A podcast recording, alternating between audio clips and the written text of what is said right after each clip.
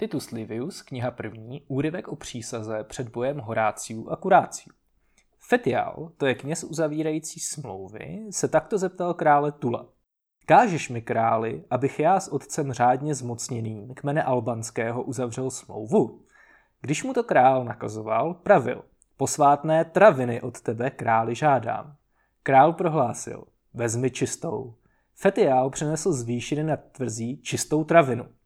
Potom se krále takto otázal. Králi, činíš před královským poslem starobylého národa římského kvidetů, i mé nádoby, i mé průvodce? Král odpověděl, činím tě. A to proto, aby se tak stalo beze škody mé a starobylého římského národa kviditů. Fetiálem, to je knězem uzavírajícím smlouvy, byl Marcus Valerius. Ten učinil řádně splnomocněným Spuria Fusia, dotýkaje se travinou hlavy i vlasů jeho. Čau Petře. Čau Kamile. Tak. Že zdálo se mi, že si popisoval scénu slibu Horáciu. Jo, přesně tak. Kterou namaloval uh, Jacques-Louis David. Není to úplně to, co on namaloval, protože ten výjev se nevyskytuje nikde v historické literatuře, to je fiktivní, přesně že on, on se jako mm. vymyslel. To znamená to, že přísahají ty synové tomu otci. Tohle je z Livia a je to, když přísahají ti dva králové před tím soubojem, že budou dodržovat eh, tu dohodu, mm. že ta trojčata, která vyhrají, tak eh, to, tím se učí výsledek té války. Takže zatímco v tom původním uh, historickém díle je to vlastně dohoda mezi dvěma vladaři, že se nebudou podvádět navzájem, když obětují své vlastní vojáky v boji na život a na smrt, tak v tom obrazu uh, Jacques Davida je to slib těch tří hrdiných římanů, že budou svoji vlast chránit svým životem. Ano, přesně tak. Jo. To je pravda, to je trochu jiný vyznění.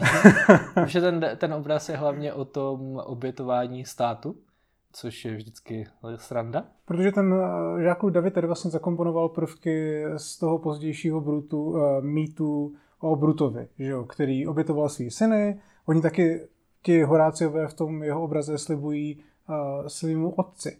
Aha. Že jo, jeho otec, jejich otec drží v ruce meče, oni nevztahují se paže.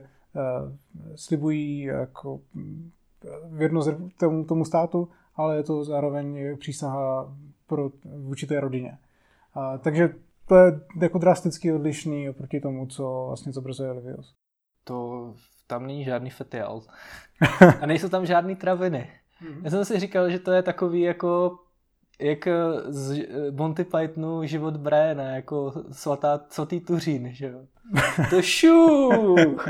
že ten, že ten fetiál jako zrovna u sebe neměl nic, tak někde řekl, tohle je posvátná tráva, když se dotknu tvé hlavy, tak se něco stane. Mm-hmm. Jasně, no, no, jasně, tak dneska si dáme uh, úplně nový druh formátu, který si vymyslel. Chceš ho nějak uvíst? Uh, budeme recenzovat obrazy? Cool. To je přesně to, co by se měli dělat na podcastu. tak je to, není to úplně grafický způsob prezentace, že je to podcast, ale můžeme si to představovat, že to je něco jako... Recenze filmu na podcastu. Můžeme si představit, že to je něco jako komentář fotbalového zápasu. No a vybrali jsme úplně shodou okolností člověka, který je na to úplně perfektní. Je to Jacques-Louis David, Mhm. což byl eh, francouzský neoklasicista, malíř, eh, který působil v době francouzského starého režimu a potom v době francouzské revoluce.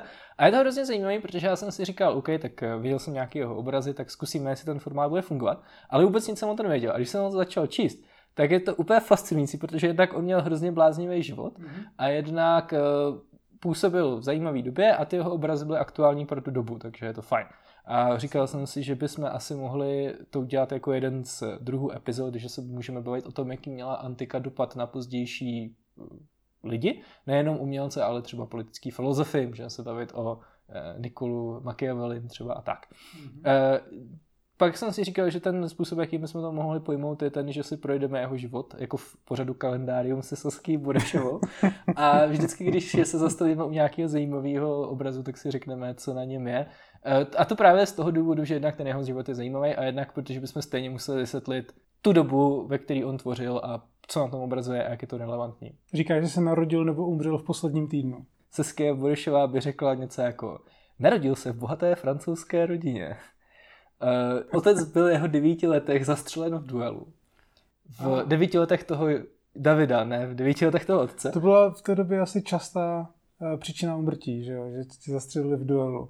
A bez pochyby tehdy byli lidi, kteří uh, chtěli jako zakázat duely, naopak proti tomu jako politická opozice, která říkala, duely nezabíjí lidi, lidi je zabíjí lidi v duelech. Okay. A druhý dodatek francouzské ústavy, nebo což by v té době bylo něco jako Děkuji. francouzský božský mandát, jo, jo. Uh, zakazoval jako rušit... Uh, tak to, bude, to by byla asi Bible, ne? Jako, že někde je napsaný, jako, že duely jsou OK, že duely jsou košer. Duely jsou potřeba pro zachování státu. Duely mají sudý počet kopit, nebo něco takového.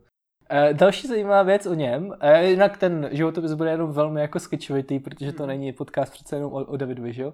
Měl uh, facial tumor, mm-hmm. uh, to znamená nádor na ksichtě, uh, který mu překážel v řeči. To mu říkali na střední škole, ne?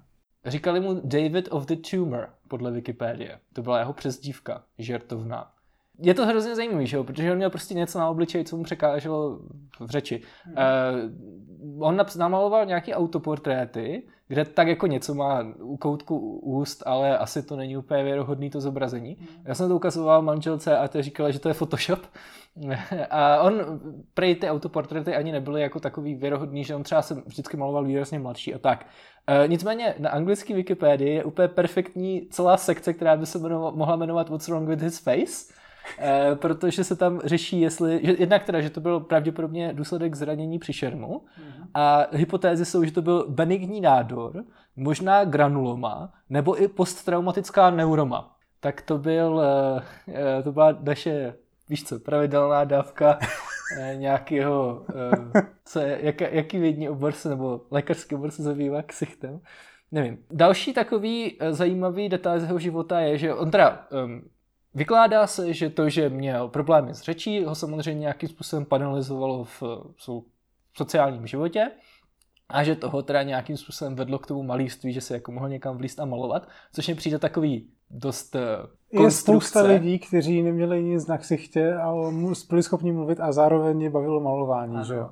Nepotřeboval se kvůli tomu být zvoník od Matky Boží. Přesně. Šel, stal, šel teda studovat malířství. Měl na něj vliv především eh, malíř Joseph Maria Vian, což byl atický malíř a zástupce takzvaného neopusinismu, mm-hmm. což eh, není vůbec důležité, jenom jsem chtěl říct slovo neopusinismus. to jsou, víš co, lidi, kteří používali umění, aby uhnali pusiny. Um, ale ve skutečnosti to bylo pojmenované podle Nikolase Puséna, což byl autor, který se podle Wikipedie věnoval nasládlým mytologizujícím žánrům. Hmm. Ale každopádně už sám uh, zobrazuje některé historické scény, na které potom uh, Jacques David navazuje. Přesně tak. Takže no. například znásilnění Sabinek. Jo, vlastně Jacques David uh, že, potom dělá něco jako sequel. Myslíš pokračování? A, a, ale dělá prostě různé scény, které souvisejí s tím, co už dělal posán. Samozřejmě v té modifikované neoklasicistní verzi. Je, je pravda, že uh, znásilnění seminek je velice neopusinistické téma. Další umělec, který na něj měl vliv, byl Rafael Mengsk, mm-hmm. což není postava ze StarCraftu, ale ten ho právě uh, ovlivnil v tom, že měl ten historicující pohled a protestoval proti předchozí rokokové trivializace klasických motivů Což rozhodně není obsané ne, ale co se v té době dělo, je, že, že v roce 1709 až 1712 někdy se poprvé kopalo Herkuláneum, že ně, někdo kopal studnu a našel tam Herkuláneum. Našel antické město. Na, našel tam sochy, nevykopali, dokopali se do nějakého starého divadla a najednou se tam začaly objevovat jako nádherné sochy. A potom uh, vlastně při, ono se to dlouho, dlouho tam to, to, to naleziště sedělo a nic se s tím moc nedělalo, ale v polovině 18. století už jako intenzivně jeli, jeli archeologické vykopávky v Herkuláneu a lidi tam začali tahat jako nádherné antické umění. Jo, ono, do té doby samozřejmě byly k dispozici různé sochy, jo, kar, italští kardinálové si jimi zdobili své vily, jo, například Hadrianova vila uh, se její sochy se prakticky všechny přesunuly do vily kardinála z Deste, protože se mu to tam líbilo.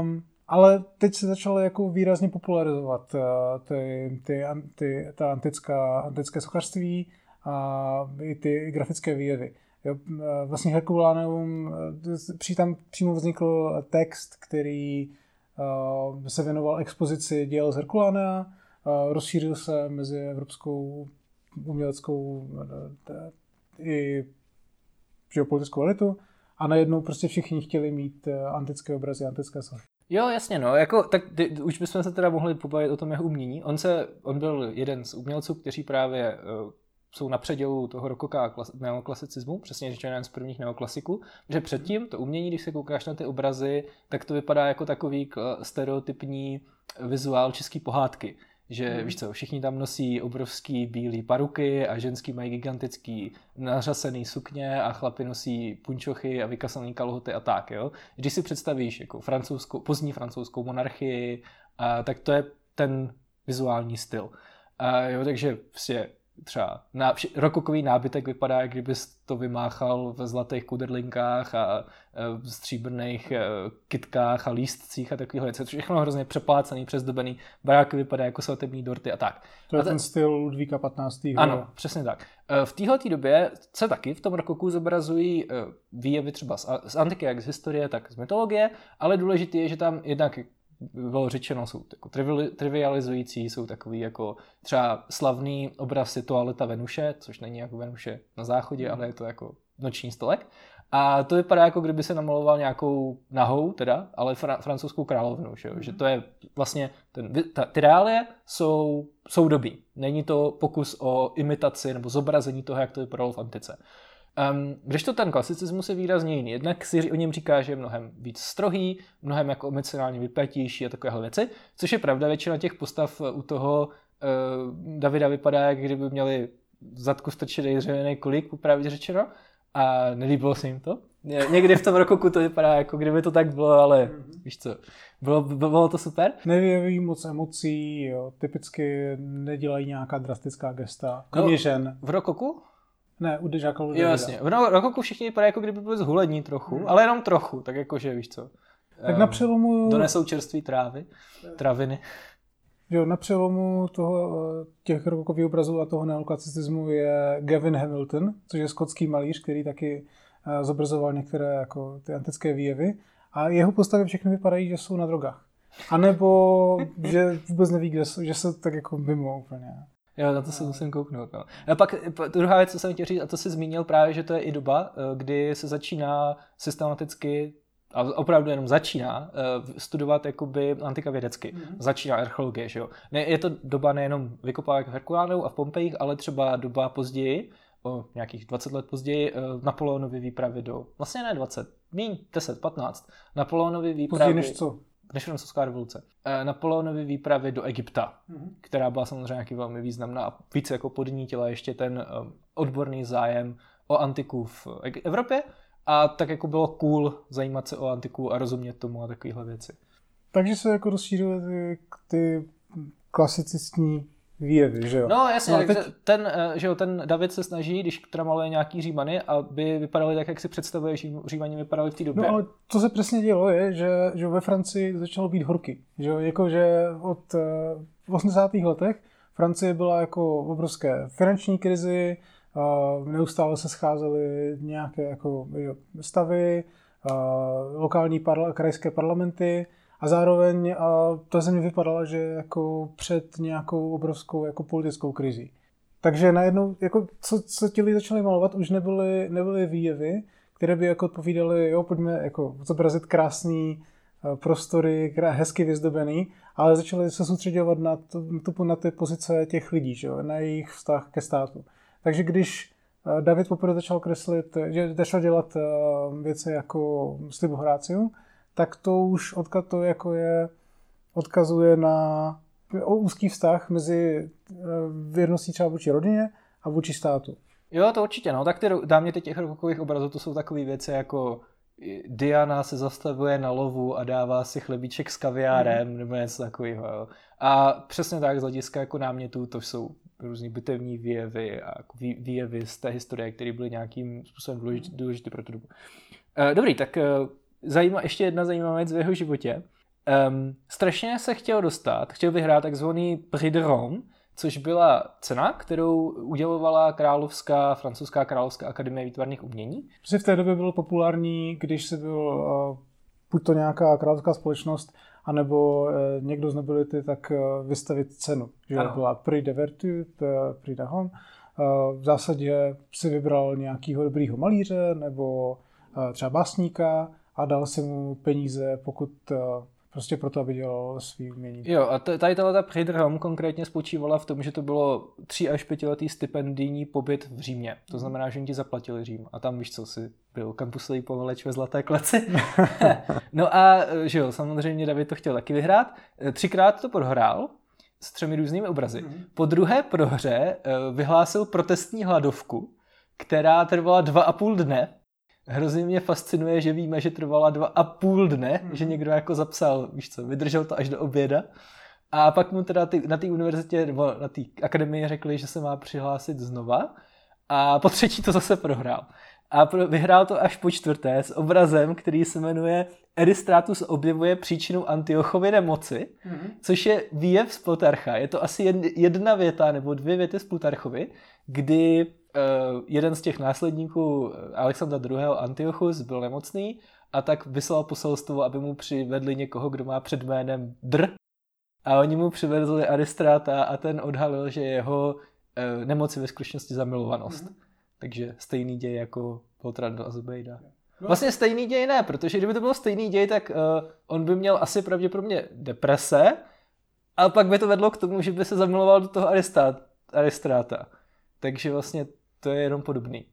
Tím, že v obou dvou případech někdo přijde k někomu domů. Um, Lotrando a Zubejda. Jo, ok. Fakt. Ale ten obraz už eh, že ho používá některé prvky, které se u toho Davida používá, objevují opakovaně. Například je tam ten spoly, spůlky, uh, zastíněný sloup. Jo, to že, ten, že ty světelné paprsky přicházejí na tu scénu takhle z boku a takhle ji prostě protínají. Různá místa jsou uh, ve výrazně odlišném světle, tak je tam obrovský kontext a zároveň vidíš eh, tu lineární perspektivu, jo, kde je nějaký ten bod, do kterého směřuje, eh, směřuje všechny, všechny um, horizontální linie v tom obraze. Takže vlastně vzad, někde v dálce je eh, nějaký ten bod perspektivy, kam, kam, eh, kam ten obrazek přirozeně směřuje.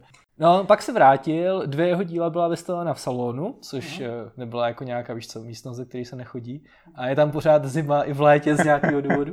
Ale byl to slavný, že jo, salon Královské akademie výtvarných umění, což byla Výroční výstava. výstava. Ano, ano. E, no a ty jeho díla měly takový úspěch, že mu francouzský král Ludvík 16. Eh, dal jako speciální, velice staré a velmi významné privilegium, že mu zařídil apartmán v Louvru. Nejvýznamnější francouzští umělci měli to privilegium, že bydleli přímo v tom královském paláci. Mm-hmm. Bylo to, byl taky poměrně mladý, myslím, že mu bylo nějak 35 nebo něco jako v té době. Uh, což je hrozně pikantní, protože on potom po revoluci byl jako Bean a kamarádil se s Robespierrem, že jo? Tak se jako říkám, že když se ho ten Robespierre ptal jako, tak co, to jsi dělal před revolucí? Tak ten David mu asi říkal něco jako jo? Ale je, jako, je, je, to, je to asi něco jako když, uh, víš co, v době sametové revoluce se byl ve Švýcarsku nebo tak. No a pak uh, první teda obraz, o kterém jsme se mohli bavit nějak podrobněji, je, že v téhle době dostal uh, zakázku namalovat ten obraz s motivem Horáciu. Mm-hmm. To je ta scéna, která se týká ten úvodní úryvek.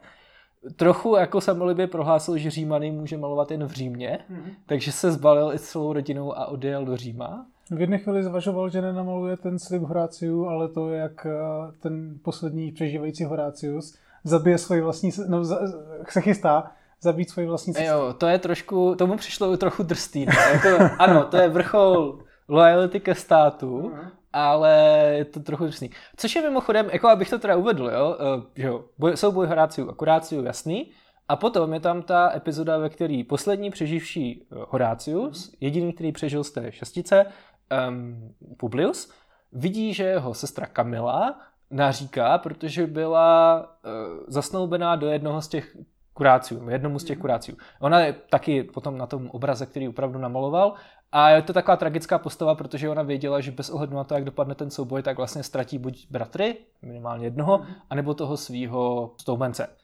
Eh, no a on, když vidí, že naříká, tak ji zabije na místě. Nakonec přišel teda o dva bratry a jednoho snoubence. Že? Jo. Ano. Um, no a pak ji zabili no. a pak ji taky zabije, protože je jako nepřípustný, aby jako měla soustrast s nepřítelem, i když je to její vlastní snoubenec a tím jako dává najevo Livius, že vlastně máš mít silnější lojalitu vůči státu než vůči vlastní rodině. Mm-hmm. A co je na tom zajímavý, je, že já když jsem se to teďka četl, tak to není jako úplně to, co ten Livius říká. Tam je to ve skutečnosti mnohem ambivalentnější. On totiž ten Horácius za prvé je souzený za to okamžitě a potom taky Livius explicitně říká, že ten rozsudek, to znamená to, že ho propustili, nebyl podle práva, ale bylo to proto, že jeho otec tam stropil historickou scénu. Je tam je taková ta klasická leviovská scéna, kde když někdo jako se mhm. snaží zapůsobit na lid, tak víš, co se roztrhá a pomaže se po, popelem a ukazuje tam svoje dítě, až na to, že v tomhle případě je to dospělý člověk, že jo? A říká tomu lidu, který soudí, e, jako, co pak mám ztratit ještě posledního syna a takovéhle věci. A ten Livius tam přímo říká jako, no, není to podle práva, ale lidi teda ho osvobodili. Což se jako běžně dělo za pozdní republiky, že, že lidi přišli, a ne, že přišli, lidi přišli se celou svojí rodinou ve špinavém oblečení na fórum a no, třeba na svůj vlastní soud. Ale pravděpodobně to asi nemá jako no. historickou věrohodnost. No tak Kamilu teda nenamaloval, namaloval přísahu Horáciu, mm-hmm. Teď bychom asi všem do, měli doporučit, aby si to vygooglili a podívali se na to. Jo, přesně tak. No. e, jasně, ten, ten kontext je to takový, že odehrává se to v roce 668 před naším letopočtem. e, ne, samozřejmě, to je vymyšlený. Jo. Ale vzhledem k tomu, že Livius jako dává, podává ty dějiny analyticky, tak to můžeš zpětně datovat. A je to válka mezi Římany a Albany za krále Tula Hostilia a diktátora, který se jmenuje Metius Fufetius. Eh, no a je to, jsou ty Albani, jsou, nejsou to Albánci, uh, jsou to obyvatelé osady Alba Longa, mm-hmm. ne Monte Alba. Což je vtip na tři veterány. To je hrozně zajímavý. Málo kdo ví, že ten, uh, to království, ve který, který přijde ve filmu Tři veteráni, se jmenuje Monte Alba, což je vtip na Montenegro. Protože to, to je království, který má být na Balkáně. A když je tam ta scéna s tím nosem, tak je vidět na mapě, že to království je na Balkáně. Že to je jako vtip prostě na nějakou, jako, víš co, zemi třetího světa na Balkáně. a nevím, o čem mluvíš. Tohle je Alba Longa. Nejsou to teda Albánci, není to na Balkáně. I když, a popravdě řečeno, Albánci by si o sobě mohli začít říkat, že to jsou Albani, protože Makedonci už to dělají. Když si Makedonci říkají, že žijou v Makedonii, Přesně tak... tak no. E, jasně, no a teda jde o to, že víš co, připadalo jim zajímavá schoda okolností, že v obou dvou vojscích jsou trojčata, hmm. tak se domluvili, že místo toho, aby byla bitva, takže nechají ty trojčata, aby se pozabíjeli a ten, kdo přežije, tak ten rozhodne výsledek války. E, trochu pikantně že sám Livius říká, že se neví, jestli Horáciové byli Římani nebo Albani. On teda jde s tou verzí, která byla potom kanonizovaná, že Horáci jsou teda Římani, ale v jeho době ty prameny nebyly jednotný. No a on teda namaloval, jak jsme říkali, scénu, která nikde není v literatuře a to je okamžik, kdy uh, hajlujou uh, ti tři bratři před otcem, který je z toho tak strašně konsternovaný, že má doma neonacisty, že vezme tři meče, ale neví, jak se drží, za který konec. jo, drží je vlastně za ostrou část. No, no každopádně, jako, že ti, první věc je, že teda t, to, co vidíš na, hned, když ten obraz jako rozklikneš, že zvedají ty pravice, že jo že to je jako nejčastější, nejčastěji jako opakovaný symbol z tohohle, z tohohle obrazu. Že on vlastně spopularizoval, nebo vlastně vytvořil ten koncept toho římského salutu. To není věc, která je nějak historicky doložená, žádný historik nám říká, pak jsme všichni zvedli pravici a, a hajlovali před Cezarem. Prostě mu to připadalo cool a dost možná to někdo dělal ve Francii nebo v Itálii, protože ono to není nic tak extra originálního zvednout pravici. A, a vznikl z toho, vznikla z toho představa, že tímhle způsobem eh, Římani vzdávali hold eh, vojvodcům, nebo že eh, zvedali pravici při skládání slibu. Ano, a pak se to z toho dostalo až k nacismu. Říká se tomu římský salut. Ano, ano. A dneska no, já jsem se na to koukal, jestli, jestli je jako nějaká evidence toho římského salutu a není. Myslím si teda skoro určitě, že to opravdu pochází z toho obrazu, že není jako žádná evidence mm. o tom, že by něco takového bylo předtím. Že ono nejde jenom o to, jako že zvedneš ruku, ale jde o to, jako v jakým úhlu ji zvedáš, že ta ruka je natažená a že dlaň směřuje dolů a prsty se dotýkají a takovéhle věci. Jo. jo, ale jako třeba tady v tom obraze ti různí lidi zvedají tu ruku v různém úhlu, že jo. Proto vidíš tři, všechny tři ruce no to je možná a nepřekrývají se obrazu, no. Jasně, jasně. Uh, oni jako spekuluje se o tom, že jsou nějaký jako třeba na Trajanově sloupu jsou legionáři, kteří zvedají ruku, mm-hmm. ale já jsem se na to koukal a to je takový jako, že já nevím, že mávají, rozumíš, že prostě mají třeba v pravém úhlu a mají tu dlaň otočenou uh, svisle a ne vodorovně, což zase jako, víš co, svislou ruku by si těžko zobrazil na, na sloupu a, a tak, jo, plast, musí být jako plastický a takovéhle věci.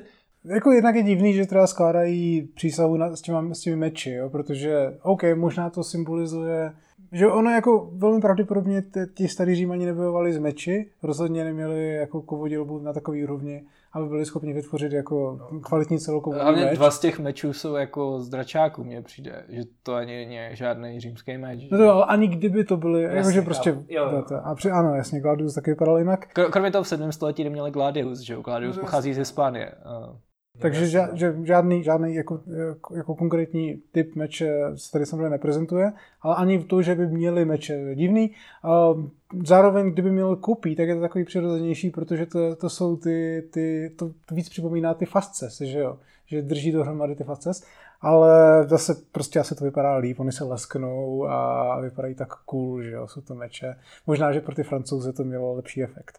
A zároveň se všimneš, že ten eh, bod, do kterého směřuje ta perspektiva z celého toho obrazu, je právě v tom, eh, v těch me- v tom bodě, kde ten jejich otec drží ty meče.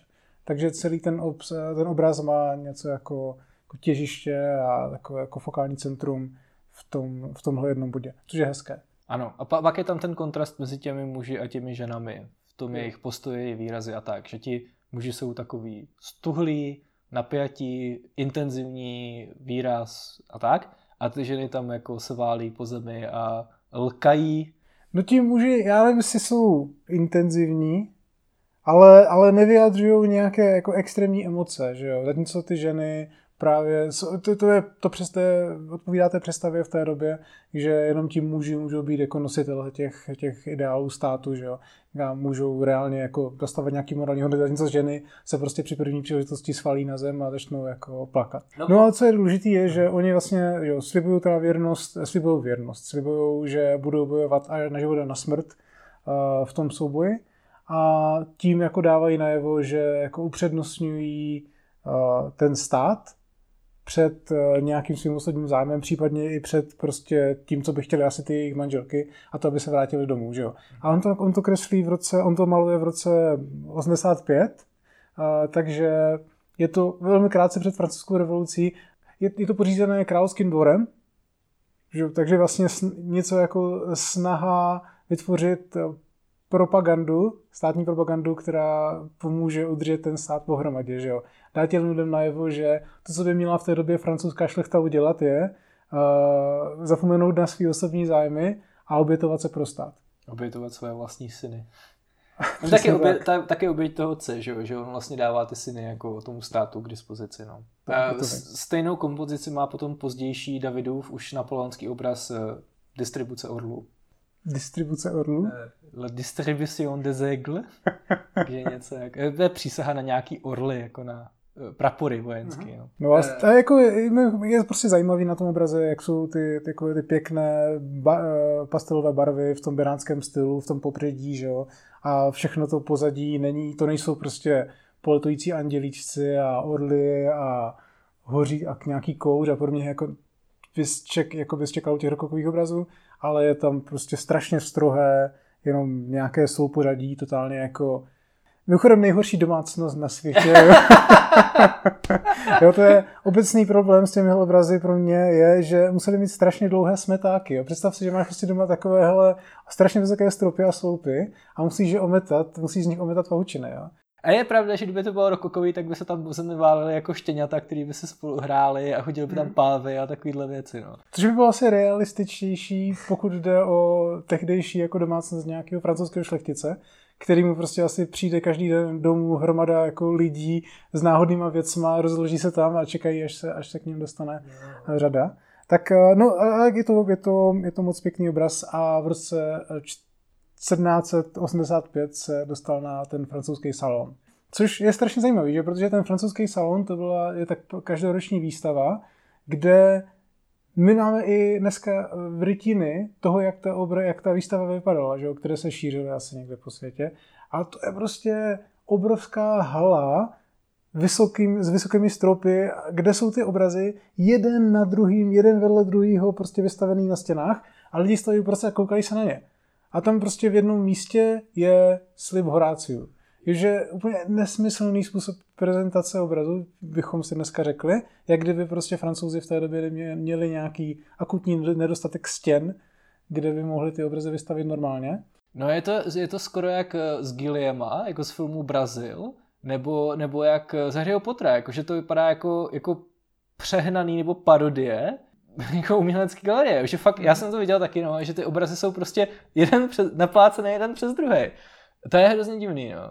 Eh, dobrý je taky říct, že ty obrazy jsou gigantický. Hmm. Oni mají třeba přes 3 metry eh, každý rozměr, takže to je jako hodně, no. To si člověk vůbec neuvědomuje, když se na to kouká, jo. Já dokud jsem byl v Paříži poprvé, tak jsem znal ty obrazy jenom z nějakých učebnic, kde jsou už malinkatý obrázky někde prostě na, po straně. Mm-hmm. A, a když tam přijdeš, tak to je hrozný šok, jo. Dobrý, tak popojedem. Uh, tak teď jako francouzská revoluce, že jo, eh, král musí svolat generální stavy, pak je dobytí Bastily a tak. A je konstituční monarchie, to znamená před uh, popravou krále. A v této době uh, byla zavedená královská cenzura, protože král jako vlastně cenzuroval nějaký superzivní umění. A za oběť té cenzuře měl padnout i další obraz Davidu, který se jmenuje Liktoři přinášejí Brutovi mrtvoli jeho synů, eh, který byl namalovaný pro salon v roce 89. Nicméně kvůli obecnému pobouření, co jako v South Parku sešli se lidi a dělali krambl, krambl, krambl, krambl, tak, tak byl obraz vystaven.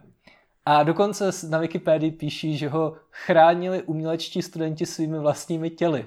Tak si představuji, jak tam stáli s těma růžovými vlasama a s těma krýmkama Starbucks. A mně stačilo ten obraz umístit někam jako vysoko, že jo? Možná, že stáli na lešení kolem něho a chytali chytali jako případný přilítající zele, yeah. kusy zeleniny a tak. A tak, tak si říkám, jako když jsem tohle četl, že jsem si uvědomil několik věcí. Jo. Jednak jako, co to bylo za dobu, kde když si dělal pro, jako politickou propagandu, tak to spočívalo v tom, že si dva roky maloval nějaký obraz, jo. Že nebyly plagáty, nebyly... Dneska, co je kontroverzní politický výrok, tak to jsou, eh, tak to jsou nějaký memy s žabákem Pepou, který jsou dělaný v malování, že jo. Jo, Žabák Pep. Jo, občanským jménem Josef Žabák. jo. Um, tak uh, rozumíš, jo, že to je, to, to, to je jedna věc, která mi přijde hrozně zvláštní. A druhá věc je, že to, co budilo kontroverze politické, tak byl takovýhle námět. Že dneska, když se na ty obrazy díváš, tak vůbec nevíš, co na nich, co na obraze je, jo? Že, že to je jako to, co mně přijde zvláštní, že dneska, co, čemu se říká jako kultura nerdů, mm-hmm. je to, že rozumíš jako fantasy a science fiction a nějakým jako filmům z 80. a tak. A v té době ta kultura nerdů byla to, že si rozuměl té antice, že se dokázal rozklíčovat eh, k čemu se ten obraz vztahuje, jaký je ten děj zatím a co to znamená pro nějakou aktuální jako politickou situaci třeba. Jo, tak to souvisí s tím, že ta kultura, nebo ta skupina lidí, pro kterou si tuhle propagandu dělala, byla jako hrozně úzká, že, jo? že to byla prostě nejvyšší nějaká francouzská nobilita a, a intelektuální elita. Hmm. Zatímco dneska děláš propagandu, nebo od první světové války děláš propagandu prostě pro obrovský masy, která musí působit tak jako okamžitě bez eh, znalosti toho kontextu. Co ten Jacques David pravděpodobně prostě k tomu dělal, nebo dělal k tomu ještě třeba přednášky, vykládal těm lidem, o čem to je, co ho inspirovalo a přirozeně ten obraz potom stimuloval jako politické debaty o tom, proč se vlastně něco takového jako maluje, že jo. Ale já si říkám, jasně, jo, jedna věc, že to byla jako velice oligarchická společnost v Paříži, to je určitě pravda, ale dneska právě se třeba kritizuje populární kultura kvůli tomu, že je příliš jako sebereferenční, že jo, že to nejsou věci bez kontextu. Ty naopak mm. musíš rozumět spoustu věcí, abys to pochopil. Nám to přijde samozřejmě, protože my tomu rozumíme. Ne, ale neříkám, že je populární kultura, že to je propaganda. Bavíme se o tom jako státní propagandě. No to máš jedno, uh, ale jako, víš co, já mám jako hypotézu, že to, co pro nás jsou dneska Hvězdné války a Star Trek, tak pro ty lidi v té době bylo jako Odyssea a Aeneas a takovéhle věci, jo. OK, to si úplně nemyslím, ale pořád si, ne, ale jako, jako, to, jako máš pravd, pro ty lidi ve smyslu ty, ty, ty, ty, ty úzký francouzské Ty advokáty a Jo, ale tak to je pro všechny, jakože, že jo, to, A je to dneska? Kdyby šel dneska za nějakým advokátem, tak No ne, ale jako v době, kdy neexistovala jiná, jako jiná nějaká referenční kultura, No právě. kde všichni prostě četli ty antické právě, spisy, protože oni neměli lore, že jo, to bylo před Lovecraftem, před Tolkienem, neměli fiktivní, jakoby, Ale svět. neměli ani normální historii, že jo? Protože prostě evropská historie byla relativně nudná To je a pravda. nebyla dobře zapsaná ještě. V, možná na konci 18. století už to bylo trošku jiný. No ale každopádně, on teda namaluje ten obraz těch, eh, toho, těch lektorů, jak přinášejí těla jeho synu Brutovi. Do, dochoval se uh, letáček z toho salonu, takže víme, jak ten obraz byl původně pojmenovaný, protože ty obrazy, podobně jako knihy třeba, po vynálezu knižtisku, měly velmi komicky dlouhá jména. Uh, takže bych to chtěl přečíst, protože díky tomu nebudu muset vůbec vysvětlovat, co na tom obraze je a jaký je historický pozadí. Jmenoval se Brutus první konzul, navrátivše se domů poté, co odsoudil své syny, kteří se spojili s Tarquiniovci a spikli se proti svobodě Říma, středník, lektoři přinášejí jejich těla, aby mohla být pohřbena. Co k tomu dodat? Ještě mohli popsat jejich uh, výrazy tváře. Jo, ano, ano, jasně. Smutný Brutus. Um, jasně, ale jako strašně zajímavý, strašně zajímavý kontext, že jo, jako je to svým způsobem taky snaha ukázat věrnost státu, že jo, ten Brutus je někdo, kdo obětoval svý vlastní syny proto, aby zachoval tu uh, novou římskou republiku. Že jo, římská republika uh, že jo, vznikla svržením uh, Tarquina Superba a ještě v tom roce mělo dojít k, jako k po- pokusu o to uh, jí svrhnout a sud navrátit Superba, navrátit Superba do komoci. Do garáže. Přesně tak, no. A A zapletli se do toho i Brutovi podle Livia mladíci z předních rodin začali reptat, že v republice nemohli se dopouštět, nemohli hýřit a dopouštět se prostopášnosti, protože eh, mladíci z předních rodin u Livia oscilují mezi reptáním a hýřením. To jsou takový dva stavy většinou. A, a mezi nimi byly tedy i synové toho prvního konzula Lucia Bruta, který předtím vyhnal toho Tarquina. A, a o, on to pak prokecal nějaký otrok podle, podle Livia a oni byli teda popravení. A ten, to je zajímavý, že jednak zase je to scéna, ten obraz, která se nikde nevyskytuje v literatuře, nikde není, že by nějaký historik řekl a pak mu přinesli jeho syny Tohle a on seděl na židličce. No to mi tam připadá jako samozřejmě, že se nevyskytuje. To je, jak kdybys řekl, jako měl bys obraz, jak sedí doma a přemýšlí a řekl, hm, tahle scéna není nikde historicky No, doložena. ale tak to je jako zajímavý říct, protože některé ty věci jsou jako přímo konkrétní věta třeba z, z toho historického díla, jo? Ale někdy mu prostě ty syny přinesli domů. Jakože velmi pravděpodobně prostě, když umřeli. tak, Jo, jasně, to, to chápu. Ale co jsem jako chtěl říct k tomu, že, že ten Livius tohle to nějak zvlášť nezdůrazňuje, jo? že on neříká jako a byl to jako skvělá oběť tomu státu a tak. On jenom říká něco jako no a lidi si říkali, hm, to je zajímavý, on musel popravit své vlastní syny. OK. Že ten, že ten, to, co chce říct ten uh, David tím obrazem, Livius vůbec neříká v tom svém díle. O, to je jenom jako mimochodem zmínka, že nějaký z těch uh, reptajících mladíků byli synové toho, toho Brutano. ale Ale zase Livius a jako antimonarchistický uh, pro hodnoty nejsou, že jo, Livius nemůže úplně prezentovat uh, nějaký antimonarchistický způsob uvažování. tak bylo by dobrý, kdyby se zachovalo těch zbylých asi 75% toho díla, jo, protože Livius psal za Augusta a my úplně nevíme, jaký byl ten jeho jako politický Spin. plán. Přesně nevíme, jaký byl jeho spin, protože nemáme takový ty zajímavé věci jako Grachové a Cezar a tak. No. Ale asi hm, to nebylo o tom, že jako celá tahle autokracie nedává žádný smysl. To asi ne. No. On se asi snažil spíš nějak tu republiku kooptovat a říkat, jako, že... Že to, to je paradoxní, že jo? Oni nemohli prostě říct, že republika byla super, ale zároveň chtěli říct, že ta římská minulost je dobrá, hmm. protože to byli konzervativci. Tak to bylo takový trochu schizofrenní postavení. No. Někte, někteří říkali, že republika byla super a ty potom popravili a spálili jejich knihy. No. Ehm, A v tomhle případě vlastně v roce 89, že jo, jako v roce, kdy padne Bastila, ne, takového ne, tak... eh, 1789. Jo, jo, Jasně, jo, jasně, v roce jasně, ok, ok. 89. Uh, okay. uh, To, malý to jsem si úplně říkal, 1789 to je 14. dynastie. ne, dobrý, dobrý.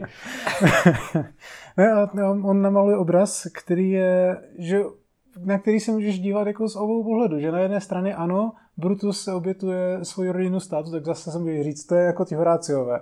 On, oni prostě, ti lidi by se měli obětovat a sloužit tomu státu, což je v tom případě král, a, a jako chránit, chránit ho před vnějšími, vnějšími nepříteli.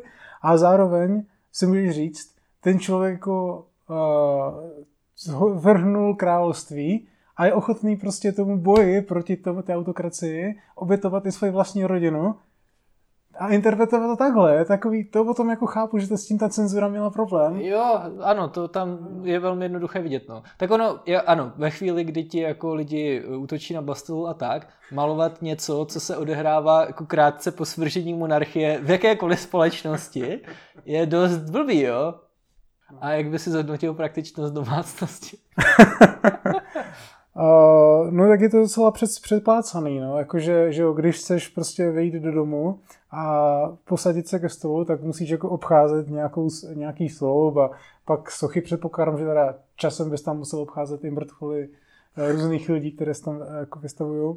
A tak obecně jako mít slou pořadí doma není asi úplně praktický, no. To ale souvisí s tím, jaká architektura se ve, Fran- ve Francii v té době začala propagovat, že, jo? že s tím neoklasicistním stylem v malíství souvisí, no, přichází i uh, ten uh, direktorátní styl v architektuře a později ten imperiální styl ve Francie. Což vlastně znamená, že vzali náhodný bará- vzali prostě existující baráky a přistavili jim fasády s svou pořadím. Třeba Bourbonský palác, uh, kde se v jednu dobu scházeli to revoluční schromáždění, tak tomu prostě normálně přistavili dopředu jako svou pořadí. To byl pěkný barák, jo? Ale přistavili mu to portiko, uh, s hromady sloupu tak se dělala to, co je dneska francouzská uh, burza. To je zase normální barák, obestavěný úplně široko kolo dokola uh, slou pořadím. Nevím, no, víc to sloupů. určitě byla i dotace z Evropské unie. Víc sloupů, víc Adidas. No je to taková, je to trošičku um, brutální architektura. Což pěkně jde s tím obrazem. Přesně tak. Dobrý, tak myslím, že popojedeme lepšího něco nemyslíme. Uh, jasně, no, OK, tak pak teda král pláchnul, nebo zkusil pláchnout do Rakouska, ale chytli ho někde na venkově a popravili ho. E, zajímavý je, že ten David byl členem toho konventu a hlasoval pro popravu krále. On byl jeden z těch poslanců. My máme jmený seznam lidí, kteří hlasovali pro popravu krále, že jo. No, no, no. A on pak byl, eh, byl teda přítel Rospiera, byl to Jakobín, dokonce byl členem toho výboru pro obecnou bezpečnost, což je méně známý výbor, pak tam byl ten výbor pro veřejné blaho, ale nebyl o nic méně brutální. A co je taky zajímavé, to jsem nevěděl, že eh, David byl jedním z umělců, kteří organizovali takový ty bláznivé státní slavnosti, eh, které se dělaly právě v době té eh, první republiky, kdy slavili ty pohřeby Voltéra a pohřeby těch padlých vojáků a tak. Pak ten poslední, co organizoval, byl pohřeb nejvyšší, byl, ne pohřeb, ale slavnost nejvyšší bytosti, festival nejvyšší bytosti. A to už, on, on se říká, že, že jednak teda to mělo nahradit nějaký křesťanský jako procesy a tak, a oslavit eh, ty hodnoty nový, demokrat, nový republiky a, a, a francouzského nacionalismu a, a tak dále. A, no a že se do toho nějakým způsobem snažil zakomponovat to, jak si představovali lidi v té době, že probíhaly řecké a římské slavnosti. Mm-hmm. No a na, nakonec teda samozřejmě to Robespierre svrhli, protože už to začínalo být divný. Jednak teda popravovali se lidi a jednak eh, se začal jako identifikovat s tou nejvyšší bytostí a tak. No. Jako začal budovat si v podstatě kult osobnosti. No a samozřejmě David, to je taky trochu možná zajímavý zmínit, že v té době on maloval i věci, které jsou relevantní pro tu revoluci, že, že on namaloval byl asi nejslavnější, jeden z nejslavnějších obrazů přísaha v Míčovně, eh, vraždu Marata, to takový to známý, jak že leží ve, ve vaně. Uh, on měl takovou představu, že bude malovat tu revoluci jako in real time, ale nešlo to, protože to trvalo dva roky namalovat ten obraz. Jo? Třeba tam e, přísaha Bíče, mě to mě přijde hrozně vtipný, nebyla dokončena, že to měl obraz, být obraz, který oslavoval jednotu těch revolucionářů. Že jo? To byl takový ten výjev, jak mm. oni přijdou do těch Versailles a zjistí, že král nechal zavřít eh, tu yep. místnost, kde se scházely generální stavy, tak oni jdou vedle, což byl míčovna, tenisový sál a tam přísahají, že se nerozpustí, dokud dají Francii ústavu. Ale problém je v tom, že on než dokončil ten obraz, tak polovina těch lidí už byla gilotinovaná. A druhá polovina nechtěla, aby takový obraz eh, se někde ukazoval. Takže to je nedokončený. No. No, po pádu Robespierre byl uvězněný v Lucemburském paláci, ale pak byl propuštěný. A m- m- rozešla se s ním mimochodem žena, protože byla ro- royalistka a protestovala proti popravě krále. On pak byl zeštědantý ještě jednou a pak uh, se zasedal dohromady s tou svou první manželkou. No a už prý údajně v, ve vězení přišel na další obraz, o kterém se budeme bavit. E, sabinské ženy vynucují mír v běhnutí mezi bojovníky. A ono tam přímo nemaloval v tom vězení? Já si myslím, že ne, no. Uh, aspoň jsem to teda nikde neviděl. Ne, četl jsem, že tam ho napadlo, jako že by to mohlo. On měl dva motivy, jeden z nich byl něco jiného. No, že Homer recituje jo, jo, Homer své recituje. básně, což je hodně zvláštní, hodně odlišný výjev. Jo. Na jednu stranu dává, jako dává prostě smysl v tom roce 95-96, kdy už ta revoluce je jako brutálně krvavá a jako v různých místech ve Francii se jako odehrávají royalistické kontrarevoluce a zároveň se schyluje jako k větší evropské válce, že jo, tak eh, v té době malovat nějaký obraz o tom, jako s bitevními motivy a o tom, jak se jako přerušuje bitva, že jo, to jsou savinské ženy. Ale Homer recituje si básně, nezní tak. Uh, tak on namaloval předtím smrt Sokrata, že jo? Hmm. To je ten výjev z Fajdonu, kde ten Sokrates tak jako ukazuje prstem nahoru. Ne, to teda není výjev z Fajdonu, to je výjev z toho obrazu, ale je to scéna, která je popsaná ve Fajdonovi. Uh, jo no, tak si říkám, jako, že OK, asi to se to úplně nehodí do té doby, ale tak třeba se chtěl odpočnout od jako propagandy. Um, on si teda vybral právě ten výjev těch sabinských žen, protože to je motiv jako vítězství lásky nad násilím. Mm. I když teda ten příběh opět je úplně šílený, jo. Ne, není dost uh, příležitostí připomínout si únos Sabinek z uh, Livia. Uh, takže zase kontext, že jo Romulus založil Řím a protože potřeboval, aby populace dostala rychle, tak eh, to zařídil tak, že na území Říma vyhlásil azyl, takže první obyvatelé Říma údajně podle Livia, to není nějaká pomluva, byli, a podle, dokonce, podle Plutarcha, to tam líčí ještě, ještě výrazněji, byli uprchlí otroci, žebráci, kriminálníci a tak. Mm-hmm. A z nějakého důvodu, který by určitě vymysleli, dokázali obhájit eh, feministky, ehm, byli v této populaci reprezentovaní muži. A tak Romulus samuroval po ostatních kmenech, eh, že by jim dovolili nějaký manželky, ale nikdo nechtěl. A tak Romulus vymyslel lest, uspořádal divadelní hru v 8. Mhm. století před naším letopočtem a eh, tam přišly různé kmeny. Nepřišly tam jenom Sabinové, přišly tam, myslím, čtyři kmeny. No a když byli zrovna zabraní do děje, tak eh, ti římští mládenci jim prostě ukradli manželky a odnesli si je domů. A je hrozně vtipný, za A sabinský král se jmenuje Titus Statius, e, ale pak jako ten Livius tam píše, Některé z nich, jež vynikaly krásou, byly určeny předním mužům ze senátu a ty odnášely do jejich domů prostí plebojové, kterým byl dán tento úkol. Jo. Hmm. to nebyla jako nějaká spontánní věc. Oni měli jako na to systém. Jo, jo jako, měli že... vybraný jako konkrétní Přesně, ženy. Řekli který... si, to je osmička, tu doneste tamhle Fafiniovi, Mufiniovi. Hmm. Um, a pak potom Sám Romulus je obcházel a vykládal, že to zavinili jejich otcové svou povýšeností, protože odepřeli sousedům právo na sňatek. Jo, když někdo říká něco o victim blaming, tak tohle je victim blaming. Jo. Avšak ty ženy prý budou žít v manželství, budou mít společný podíl na majetku všech i obce. Společné mění manželů. Dočkají se i dětí, nad něž nic dražšího není lidskému rodu. Takže jako víš co, když uneseš nějakou ženskou, tak ji uklidníš tím, že ji vykládáš, že s tebou bude mít děti a to je super. Mm-hmm. A... Jejího, jejího bývalého manžela uklidníš, její uklidňovat nemusí. Ne, on, on obcházel a uklidňoval ty, ty ženy. Ty ženy. Ano, ty ženy, jo. To jsem řekl. Uh, aby jen utišili svůj hněv a naklonili mysl těm, kterým osud dal jejich těla. Takže jako oni je unesli a pak jim řekli, to už je osud. To už je takový osud, že jsme na vás unesli a teď vás tady držíme. Shit happens, přesně. No a od té doby samozřejmě do dneška uh, se zachovala tradice únosu nevěsty při svatbě a přenášení nevěsty přes práh. Dokonce údajně v Římě podle Livia bylo zvykem volat, že nevěstu nesou uh, Telásiovi, což byl být nějaký Říman, který, mu, který si přišel k manželce. No a samozřejmě ty kmeny postupně vyhlásili Římu válku a Římani je porazili. Poslední největší bitva se odehrála s těmi Sabiny pod vedením Tita Tatia, a tam teda údajně ty sabinské ženy už se to nějak jako rozmysleli a řekli si, že bude teda lepší, když zůstanou s těma římanama, než by se všichni pozabíjeli. Mm-hmm. A vběhli uh, Titus tam, uh, Livius tam líčí, že zaútočili na pravém křídle nebo něco takového. to je možná špatně přeložený, uh, komická představa. Tak a... to je prostě Livius neví nic. Jasně. Jo, jakože, no a zastavili tu bitvu tím, že tam teda vběhli a dopadlo to dobře možná tak nějak, že se ty dva kmeny teda spojily dohromady. Přesně řečeno, Sabinové se spojili s nějakým gengem únosců a násilníků a bývalých zločinůců a tak. A, a to je uh, namalované na tom obraze. A, jo, jo, ale je to jako ten sequel k těm předchozím obrazům toho uh, Pusána, který maluje vlastně dvě verze uh, znásilnění Sabinek. A je to věc, která se objevuje v když umí velmi často.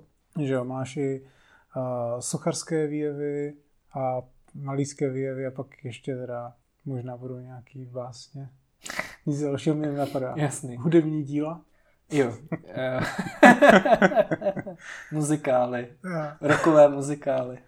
Ano, každopádně tady tenhle ten obraz mě přijde nejzajímavější z těch tří, o kterých jsme se bavili, protože je nejvíc takový eh, jako ujetý. Jo? No, nejvíc divný, ano. No, není, jasně, no. Tak protože jako u toho, uh, u toho Bruta a u těch Horáciů tam můžeš jako akorát říct divnou nepraktickou domácnost, ale tady už je to dost jako přetažený za vlasy, protože je to normální bitva, kde teda jenom takové drobnosti... Obě... Normální bitva, ve které lidi bojují nazí. No jasně, to by ten věv, jo. Jenom takové drobnosti jsou tam, eh, jsou tam kohorty normálně římských legí z doby nevím, asi třeba republiky nebo císařství, rozhodně ne ze 7. století. Z doby fiktivní republiky. Fiktivní republiky. Pak tam má někdo nějaký seno na, na jednom tě, tom kopí, to nevím, co má být, to je možná nějako, nějaká reference, na kterou jsem nepřišel. Seno? Seno, no. V, pra, v pravé části obrazu je kopí, na kterém je zavěšený seno. To je, to, to je tohle, to, tohle ten... Ne, to je tohle. To je gigantická zelená To je palma, věc. ne? Ne, to není palma, to je tam zavěšený. A se to je palma. V Římě asi palmy nebyly. tak to je jedno, ne? Jo, to je možná pravda. No a tak zatím to je asi fast. To je asi nějak katapultujou, to je není kopí, ne? To je jenom jako nějak katapultujou se no, prostě mezi lidi. Když někdo tam šel zrovna za senem, jo. Možná, že to je jako v Pračetově, že když tebe nějaká pouliční rvačka, že se tam někdo snaží prodat těm bojovícím jako nějaký drobnosti a pot, nějaký jako pochutiny a tak. Ne? Mm-hmm. No tak to asi jenom přemaloval něco, co tam měl předtím a už mu to nešlo. to je možný. to bude třeba seno. To je možný. Eh, no a pak hlavně teda zatím je nějaká gigantická pevnost, která vypadá jako z Warhammeru. Uh, vůbec nevím. Jo. Vybudovaná přímo do skaliska. Uh, je tam, je tam vidět tarpejská skála, údajně. A na té na pevnosti se mimochodem taky odehrává ta bitva. Je takový zajímavý, že jako část, no, na té pevnosti jsou prostě lidi, ale vypadají, že se účastní té bitvy. Takže... No tak nebude to, nebude to, uh, nemá to být jako, že Tarpeje pustila do té tvrze? Protože Olivia, ta Tarpeja, uh, byla s manžel, uh, byla dcera Tarpeja taky a to bylo to nějaký římský tvrze a ona, že ho zrádně pustila mm. Sabiny do té tvrze a pak za to byla zabita, komicky. Ale to všechno odehrává najednou, jakože no, ten boj v té tvrzi se odehrává zároveň tady no. s tímhle. My, nejsem si teda jistý, že ta, ta, ta tvrz asi není jako kapitol, to je nějaká tvrz. Oni nebo, myslím si, že nebojovali v Římě, ale jako možný, že to je, má být ono. No. A nebo prostě si řekl, tak eh, namaloval ještě nějaký další lidi. Třeba ho platili za, od, od hlavy, víš co.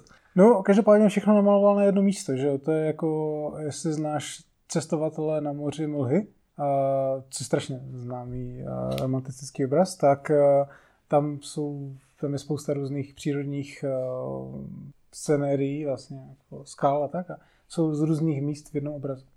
Tak tady jsou prostě z různých míst. Všechno se odehrává na jednou. OK, OK.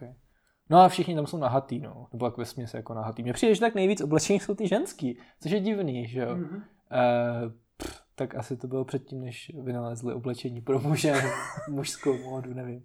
A je tam ten, je tam Romulus, který se chystá zapíchnout toho Tita Tatia, je tam mm-hmm. Titus Tatius, který se tomu diví a zase ne úplně uprostřed, ale tak jako v ohnisku toho obrazu je nějaká sabinská žena.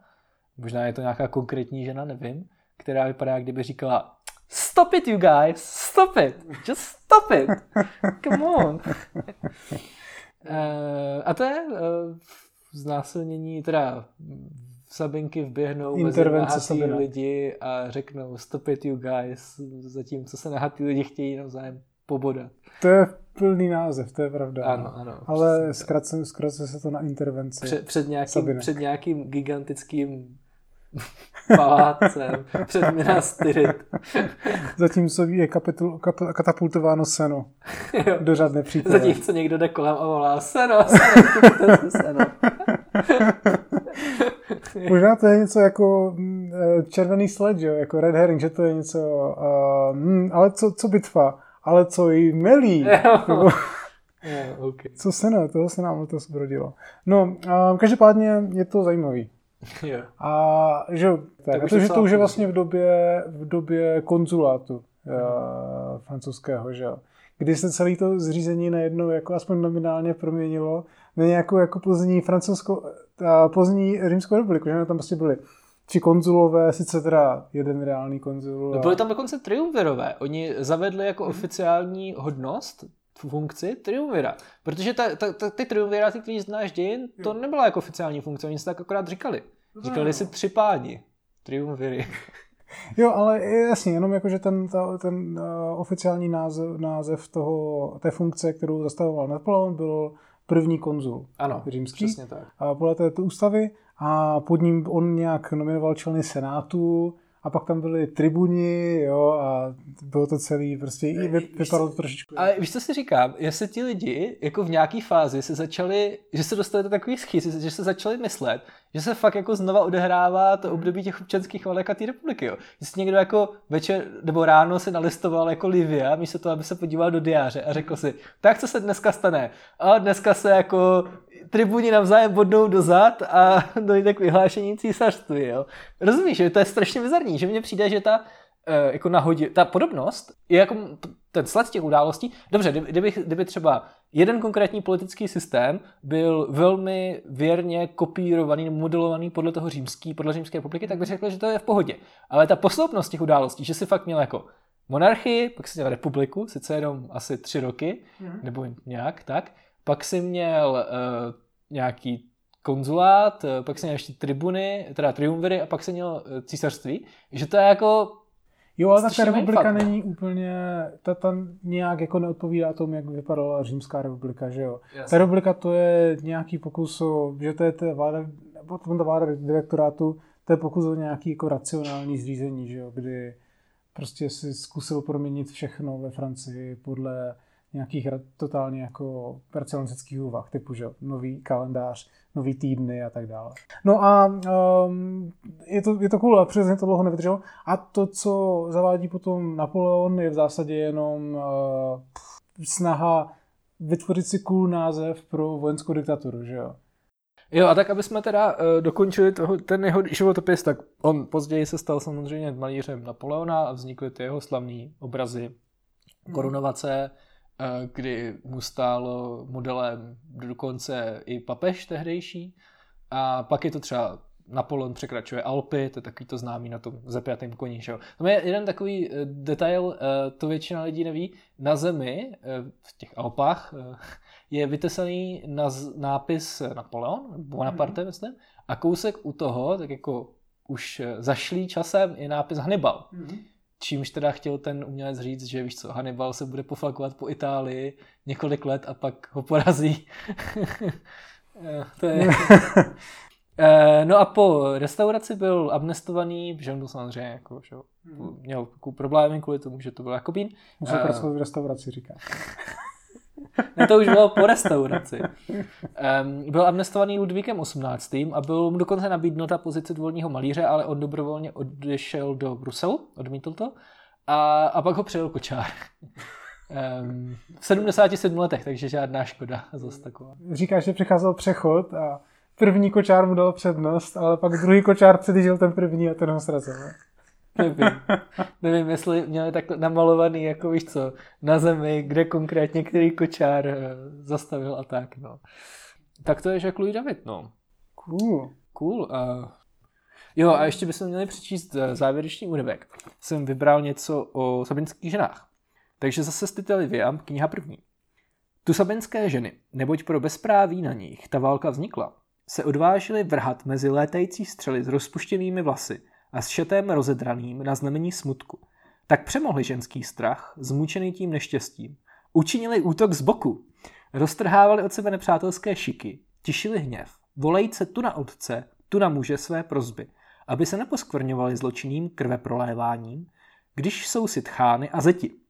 Aby vražděním příbuzných nehanobili své potomstvo, jedni pokolení svých vnuků, druzí dětí.